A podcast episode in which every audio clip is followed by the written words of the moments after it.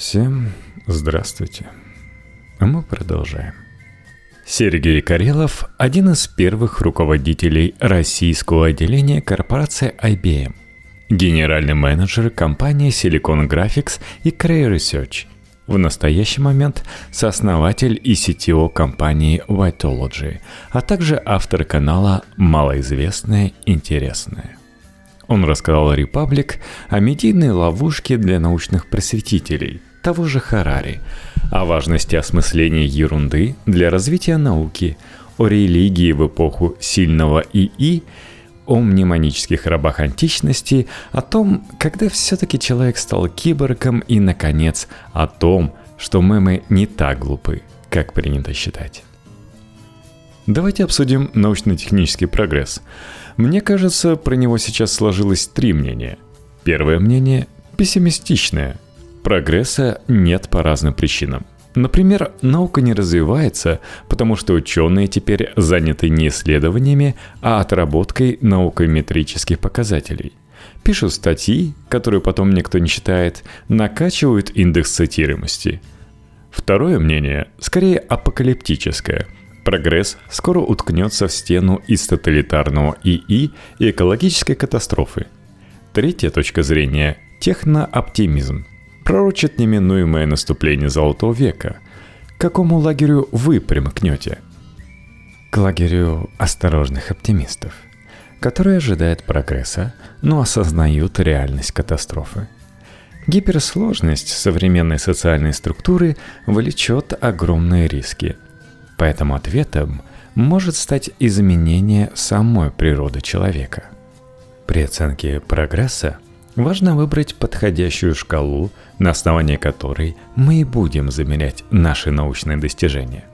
Обывателю трудно оценивать научные достижения сами по себе. Он их воспринимает по мере изменения своего быта. Раньше ездили на телеге, а теперь на поезде. Вот это прогресс – но появлению железной дороги предшествует несколько веков научных изысканий, незаметных обывателю. Наука всегда была вещью не очень понятной, а современная наука – это прежде всего междисциплинарность. Разные научные школы, используя различные подходы, работают над какой-то одной проблемой. Это иногда тяжело понять даже специалистам. Между тем, как раз междисциплинарный подход может стать средством прорыва. Иногда изучается очень абстрактная вещь, никак не связанная, грубо говоря, с увеличением надоев. Но из нее может последовать радикальное изменение нашей жизни. Пример. Человечество существует как система двух полов.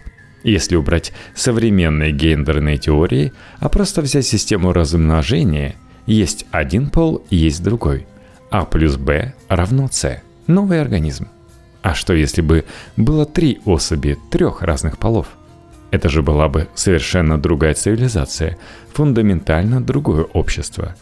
В Йоркшире прошла недавно конференция, и там на эту тему встречались невероятно интересные доклады.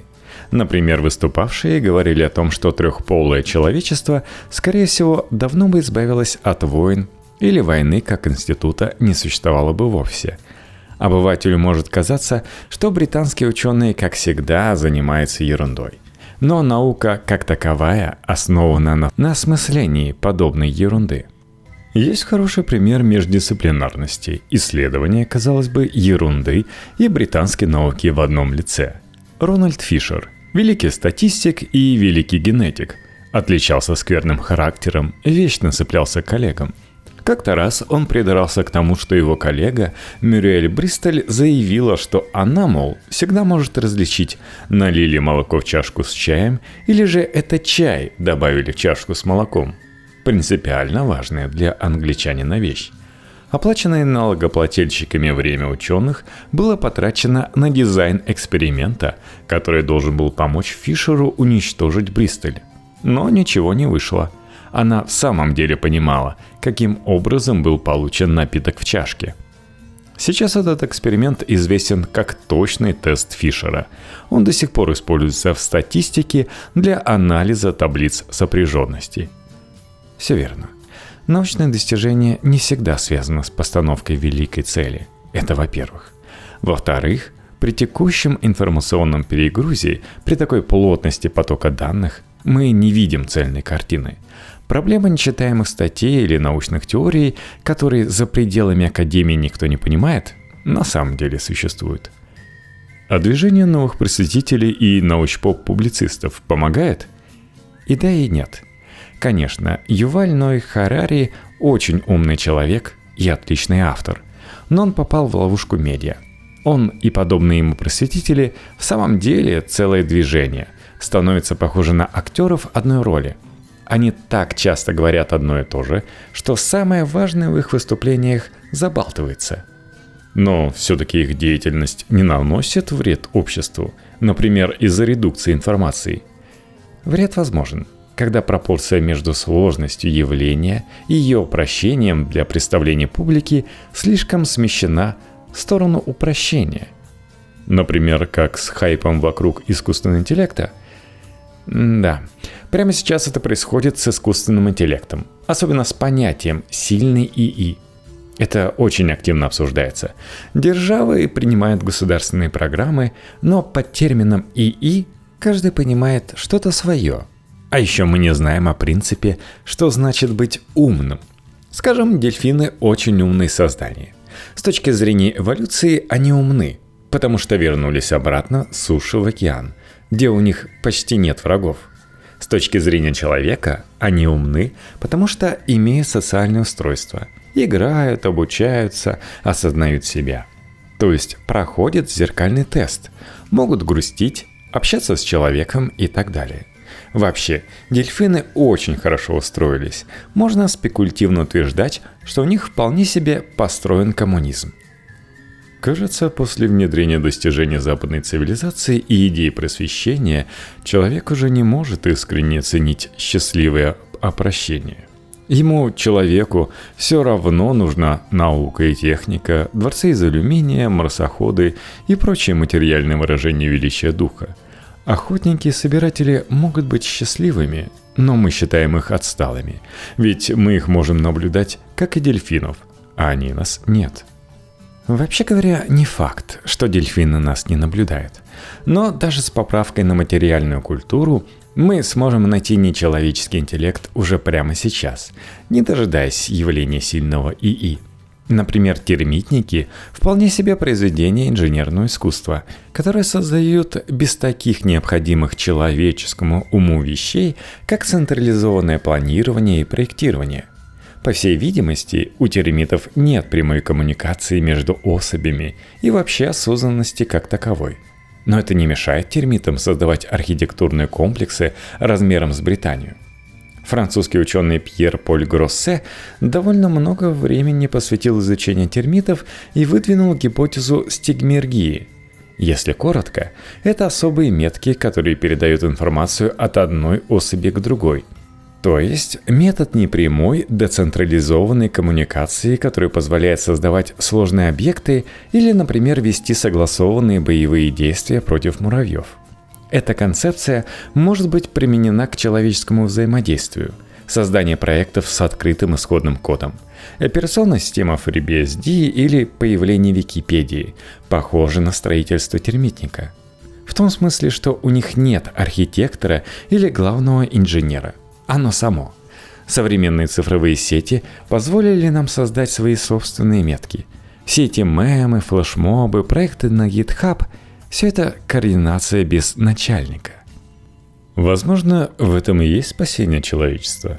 Потихоньку мы встроимся в одну большую сеть, спонтанно организуемся и построим межпланетный термитник. Тут есть много доводов против. Во-первых, мы, кажется, строим не одну, а как минимум две сети – американскую и китайскую. Во-вторых, человечество куда мощнее влияет на планету, чем термиты – мы можем легко себя убить сами, если не пройдем через фазовый переход, который изменит мышление и саму природу человека. Это похоже на ту проблему, с которой столкнулись городские цивилизации древности, когда социум резко усложнился. Вспомним пресловутых счастливых охотников и собирателей, к которым мы запускаем своих антропологов. Они живут небольшими группами, где невозможно быть аморальным. Почему? За убийством непременно следует наказание. тебе выгоняют, как Каина после убийства Авеля.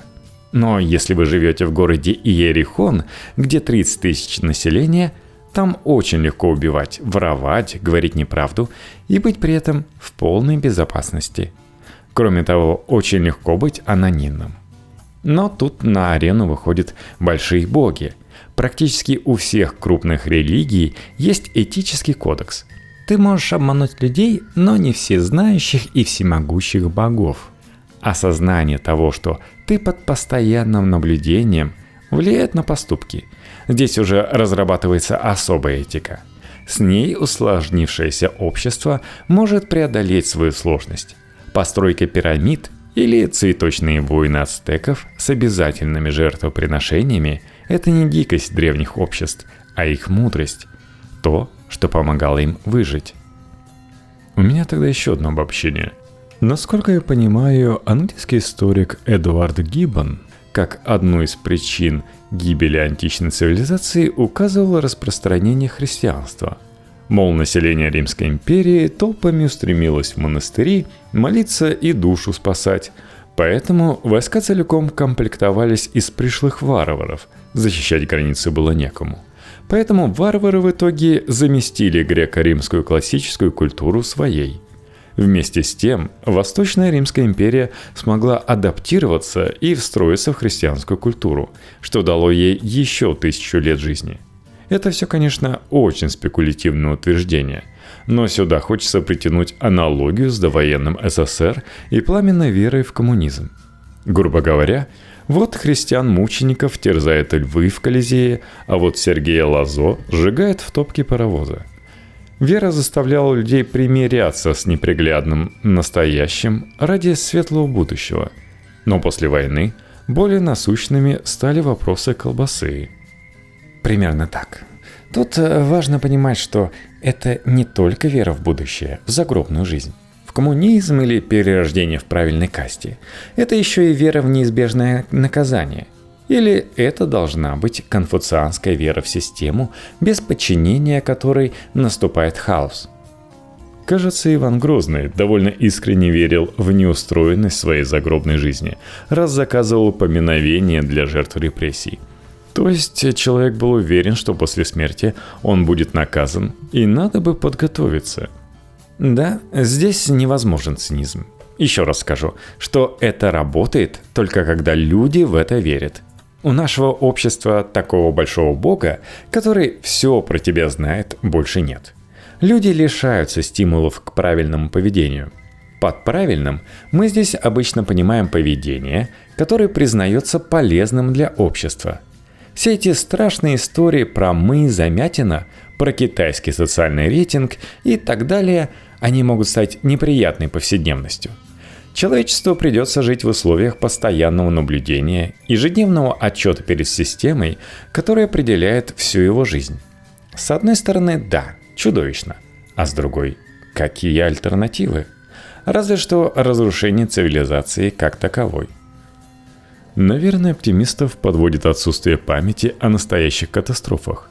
Жители бывшего СССР или бывшей Югославии, заставшие крах государственности, могут хотя бы представить, как быстро может кончиться цивилизация и что наступает после. Когда у дедушки есть централизованное водоснабжение, многоэтажное строительство, а у внука нет даже письменности – Кажется, прямо сейчас у нас есть все ингредиенты, необходимые для коллапса. Можем, так сказать, повторить. Да, и подчинение, регуляция нашего общества с помощью алгоритмов, переход суверенитета к машине – это может быть не так уж и плохо. Мы привыкли думать, что человек прежде всего хочет свободы. Но есть теория, что мы состоялись как вид гегемон только потому, что сами себя одомашнили – Дикие домашние животные отличаются не абстрактным умом, а оценкой незнакомого. Домашние виды, скорее всего, будут спокойно оценивать незнакомую обстановку и доверительно относиться к человеку. Здесь очень любопытно посмотреть на прекрасные результаты эксперимента Беляева по одомашниванию лис. Домашние лисы приобрели черты, которые еще описывал Дарвин – ювенильность, то есть детскость облика, сглаженный половой диморфизм и так далее. Тут э, хочется указать на те черты современного городского населения, которые очень огорчают консерваторов. Во-первых, говорят консерваторы, Гайдар в 16 лет уже командовал полком, а ты в свои 30 все в компьютерные игры гоняешь. Во-вторых, по улице идет кто-то, и не разберешь, то ли девушка, то ли парень, куда делись мужественность и женственность. То есть за последние полвека мы сильно прибавили в доместикации себя. Хотя, конечно, это все не выходит за рамки крупных городов, то есть очень недолгая и социальная вещь. Но социальное тут гораздо важнее, чем физиологическое. Социальные факторы для человека, насколько мы можем судить, важнее генетических. Что касается сроков, то Беляева лисы прошли весь путь от дикой особи к абсолютно домашним зверушкам за неполные 40 лет. То есть генетические изменения могут идти стремительно, если они подкреплены отбором и стимулом, который как раз может взять на себя ИИ как большой бог. Почему бы и нет? Я уточню. Речь не о Евгенике, то есть никаких алгоритмически подобранных кандидатов в пары от Центрального бюро планирования семьи не будет. Даже в условиях социального кредита мы сами прекрасно сможем выбирать себе нужных партнеров. Возьмем этого нашего глобального горожанина. Он же без всяких натяжек киборг. С момента появления смартфонов, то есть последние лет 10, он образует сцепку с телефоном, системой спутниковой навигации, интернетом, фотокамерой и так далее. То есть сильного ИИ еще нет. Но есть довольно могущественные рекомендательные сервисы, как объехать пробку, куда сходить поужинать, тот же Тиндер. Имея доступ к сети, я не должен сам помнить рецепт блинов. Я его посмотрю на YouTube и забуду. Все мои данные открыты платформам. У меня почти нет своей памяти. Я чуть ли не полностью лишен агентности. Возможно, этический кодекс уже не нужен, ведь мы 10 лет как киборги и управляемся алгоритмами. Это и есть стигмергия. Все эти рекомендательные сервисы как раз работают по логике непрямого взаимодействия особей. Вы поставили лайк ресторану – Другой, спустя месяц, прошел мимо и получил знание, что ресторан неплохой. Вы пообщались, не видя и не зная друг друга. Вообще, человек стал киборгом раньше, чем научился говорить. Какие 10 лет? Внешняя память – это основа эволюции. Мы научились генерировать, передавать и сохранять такое море информации только благодаря изобретению экзограммы – как это явление обозначил канадский нейроантрополог Мерлин Дональд. Экзограмма – внешняя память. Ею может быть совершенно любой артефакт, например, танец. Одними из древнейших экзограмм является ожерелье, то есть нанизанные в определенной последовательности предметы. Явление письменности ускорило процесс – Письменность – просто система передачи информации, которую легко утратить. Сейчас видно, что мы можем передавать много данных, упаковывать много смыслов в картинки. В этом плане мемы не настолько глупое явление, как многим кажется. Способы упаковывать информацию могут быть разные. Фазовым переходом является само представление, что данные должны быть зафиксированы на внешнем носителе – Например, у зажиточных римлян были специально обученные мнемонические рабы, которых звали «маленькие греки». Такой человек запоминал какую-то информацию и потом, в нужный момент, выдавал ее хозяину, то есть извлекал данные из себя. В разговорах про внешнюю память, про кибернетические улучшения нет ничего нового. Большой брат нужен, чтобы избавиться от неконтролируемых рисков. Банальный пример. Системы навигации могут провоцировать пробки, вместо того, чтобы помогать их объезжать. Facebook должен был объединить разных людей, а он их запирает в эхо-комнаты и создает поляризацию в обществе.